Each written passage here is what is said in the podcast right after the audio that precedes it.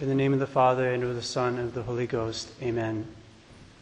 Dear Reverend Father, dear seminarians, dear brothers, and dear faithful, when we consider the apostles at the time of our Lord's public life, we find them completely engrossed in their new life of accompanying our Lord. The, the Gospels paint such vivid pictures of so many scenes during this public life of our Lord our Lord uh, raising someone from the dead, our Lord uh, casting out a legion of devils that, that then go into a herd of swine, our Lord healing a blind man, or standing up in a boat to issue commands to the sea and to the wind. And we have to consider that at every single one of these events, the apostles were there. They were, they were eyewitnesses of these extraordinary things. Or think about the time when um, the time, many times when our Lord would be teaching, and there would be these immense crowds uh, 4,000 people, 5,000 people. Uh, our Lord facing the people, speaking to them of the kingdom of God with his instructive stories, uh, the people hanging on his words. These were incredible scenes, incomparable scenes. How much would we ourselves give to, to be able to be present at just one of these scenes? Or perhaps just to have the privilege to spend one day, not three years, but just even one day to be able to, to be there with our Lord uh, from the start of the day to the end of the day, to experience one day of his public life, just to see what it was like to be with him, to listen to him, to witness his miracles. What an incredible experience that would be. But this is the life that the apostles had day in and day out with, with our Lord. And to all appearances, at least to their appearances, it seemed like this life, this style of life that they were now living, would continue indefinitely into the future. Our Lord was just a young man, he was only in his 30s. And they could reasonably expect that he would live at least into his 60s or to his 70s, perhaps even to his 80s. And if that were the case, then they would surely be with him for another 30 or 40 years. 30 or 40 more years of walking the paths of Galilee and Judea, uh, living this life of nomadic preaching, living the life of accompanying the Messiah born on earth. And this prospect of spending all this time with our Lord Jesus Christ was so beautiful to the apostles. We may say it was the dream of the apostles. They wanted it so much. They wanted so much for everything to just continue as normal into the indefinite future. And they believed very strongly in their dream. We know this because our Lord was constantly trying to shake them out of this dream, time to reveal to them that, that this was not, in fact, his plan. But despite all of his efforts, it seems like the apostles had no suspicion that the full extent of our Lord's public life was only going to be three years. Not 30 years, but three years. It's at the time of the Transfiguration that we see an, an image of this attitude of the apostles. They were overwhelmed with the glory of our Lord.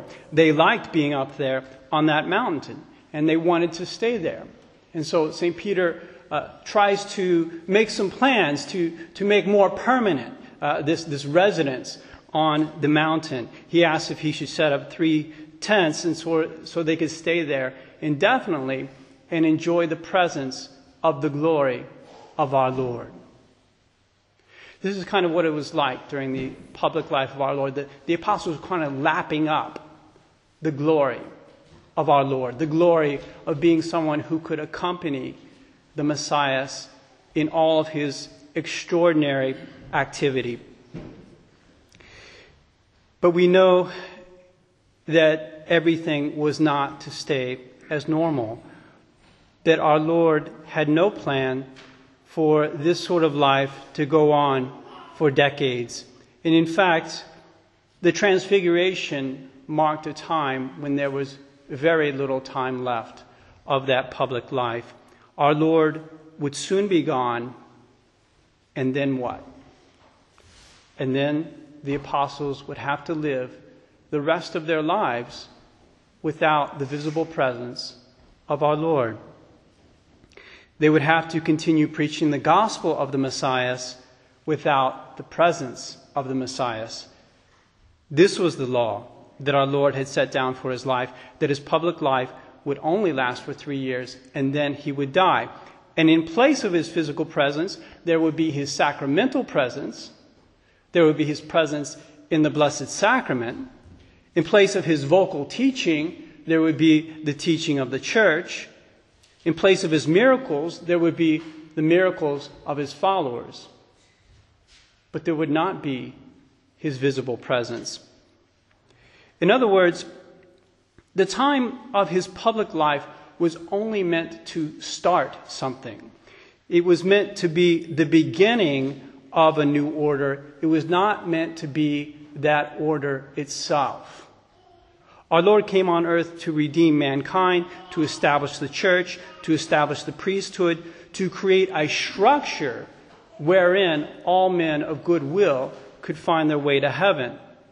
But remaining on this earth and continuing to, to walk amongst us was not part of that structure. It was not part of our Lord's plan for the salvation of mankind. It's obvious when we look at this plan that our Lord was not meant to stay here with his visible presence. That was not what he wanted. And the whole point of this sermon is to ask the question why? Why didn't he stay on this earth with his visible presence? Why wouldn't that be something better for our salvation? For imagine if, if he was still here on this earth. He would obviously be thousands of years old right now, but perhaps still in, in, in, in, a youthful vigor. And instead of having the vicar, vicar of Christ, you would have Christ. And uh, whenever there was, was any dispute or what have you, you could just go to him and he would settle those disputes. Why didn't our Lord stay to sustain his apostles, to guide the newly born church, to assist in the conversion of the nations when he could have done that? The reason we have to say is that it would have been the wrong way to help sinful humans save their souls. It would have been an obstacle to the whole purpose for which he came on this earth the salvation of souls. Our Lord wants our salvation. But our salvation, my salvation, your salvation, is about our transformation. We've got to make big changes. But we would not make those changes if our Lord were present amongst us. Our salvation is not about getting a ticket to, to go to heaven. Our salvation is about us changing from being selfish, prideful, impatient, pleasure loving human beings to being selfless, sacrificial, virtuous, God loving human beings. That's the real point of what we uh, are meant to be doing in this life. That's what's supposed to take place. So when you come here on, uh, on Sundays, it's, it's not to assure yourself um, that you will be saved. It's so that you may come and receive the graces necessary to change your life in such a way that you can expect to be saved, that you can expect to attain holiness. And this transformation takes a great effort. It is a daily dying to self. It takes a multiplication of acts of faith. It takes perseverance in times of desolation. It takes the steady performance of our daily duties of state. And chances are we would not do these things if our Lord were visibly present amongst us. Consider the apostles. They made so little progress during the public life of our Lord, so little that it absolutely astonishes us. How could you live with our Lord day in, day out for three years and be so clueless about his plan, about his spirit? And yet, that, that was the case. When the apostles were with our Lord, they kept all of their false ideas. They remained naturalistic in their thinking.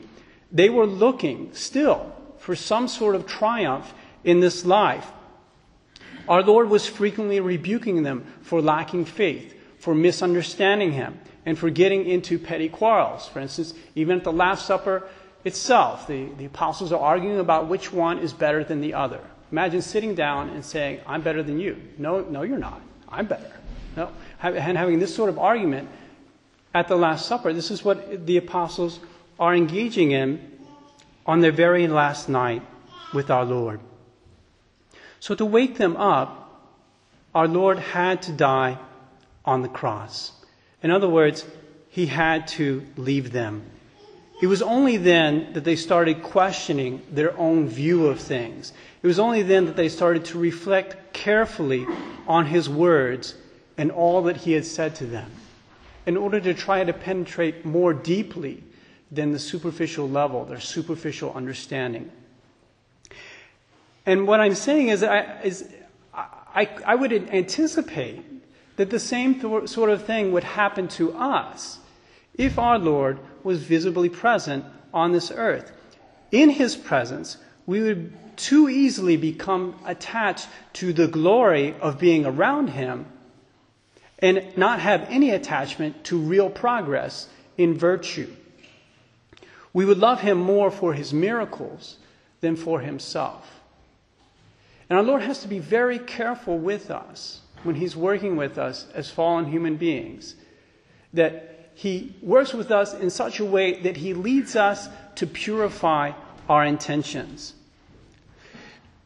This is why our Lord tells the apostles today that it's necessary that He go. He says, Sadness has filled your heart because of what I've told you, that I must go. It's not my purpose to make you sad, but it is necessary that I go for your benefit. It's just like a master who uh, is instructing his students. There's a certain period of time when there, there's a classroom work, and uh, the, master gives all of his knowledge and so on. But at some point, he's got to let the students go on and work on their own. And if he does not do that, if he does everything for his students, then quite simply the, the, the students will, will not be able to function. They will not be able to become masters like unto their master. There's something curious about human beings, about human nature. It's like we need difficulty. If there are not difficulties in our life, we are miserable as people and we make no progress. Anybody who has studied human nature uh, throughout, throughout the history of the world, including the pagans, have understood this. The, the, the Romans used to have the, the, the saying, per aspera ad astra. It's through difficulties that you reach the stars. Um, the same is true in a family. If, if the parents with their children, if, if they do absolutely everything for their, for their children, they do all the cooking, all the cleaning, all the changing the nappies, everything is done uh, for the children and in such a way that the, the, the parents are like the, the servants of the children. But the children never do anything themselves. The children never learn how to clean, they, they, they never learn how to cook, they never learn how to do anything on their own. The children will be absolutely selfish, they will be spoiled. They will be very unhappy. They will not be uh, sort of gaining in perfection, progressing as a human being when they grow up in such a home. And so it is with us in the spiritual life. It's so necessary for us to have certain difficulties in our spiritual life. It's so necessary for our Lord to leave some distance between his activity and our activity, that he gives us some room in order for us to strive and to struggle in order to attain the goal that he has set for us.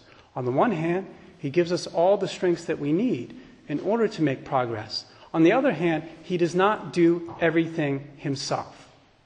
He makes us do things. He wants us to perform acts that, in, in philosophical terms, are connatural to us. They belong to us. And that is why, in the end, there are three stages that all of us have to go through in this life to attain our goal. The first step is the joyful mysteries, the second step is the sorrowful mysteries, and the third step is the glorious mysteries. There's no way for us to jump to the third step without going through the first and the second. There's no way for us to jump to our Lord's glorious mysteries and say, let me just bask in your glory without me having to go through that other step that you went through, the crucifixion. If our Lord stayed with us in his public life, we would only have the joyful mysteries. If he stayed with us in his risen life, we would only have the glorious mysteries. Either way, we would miss out on that, that difficult and so necessary middle step where through difficulties we attain our perfection. So, in order that we can live all three sets of the mysteries, our Lord leaves us to ascend into heaven. He is better able to help us save our souls by his Eucharistic presence than by his visible presence. He uses the example in his public life when, when the uh, scribes and the Pharisees said to him, Why don't you fast? Why did the disciples of St. John the Baptist fast and you don't fast? He uses the image of a wedding feast. He says, you know, if you're, if you're at a wedding and it's, it's the banquet, it's just after the wedding, and, and, the, and the bridegroom is there and, and, and, the bride is there, and you're, you're in the midst of the celebration, you don't say, hey, it's time to fast. Stop, stop the, the, the celebration. We're, we're, going to uh, terminate all festivities and we're going to have some fasting take place. You don't do that. So the presence of our Lord on this earth is like the time of a feast. And it's not the time to fast. Archbishop Fulton Sheen, he says basically there's, there's two spiritualities in this world.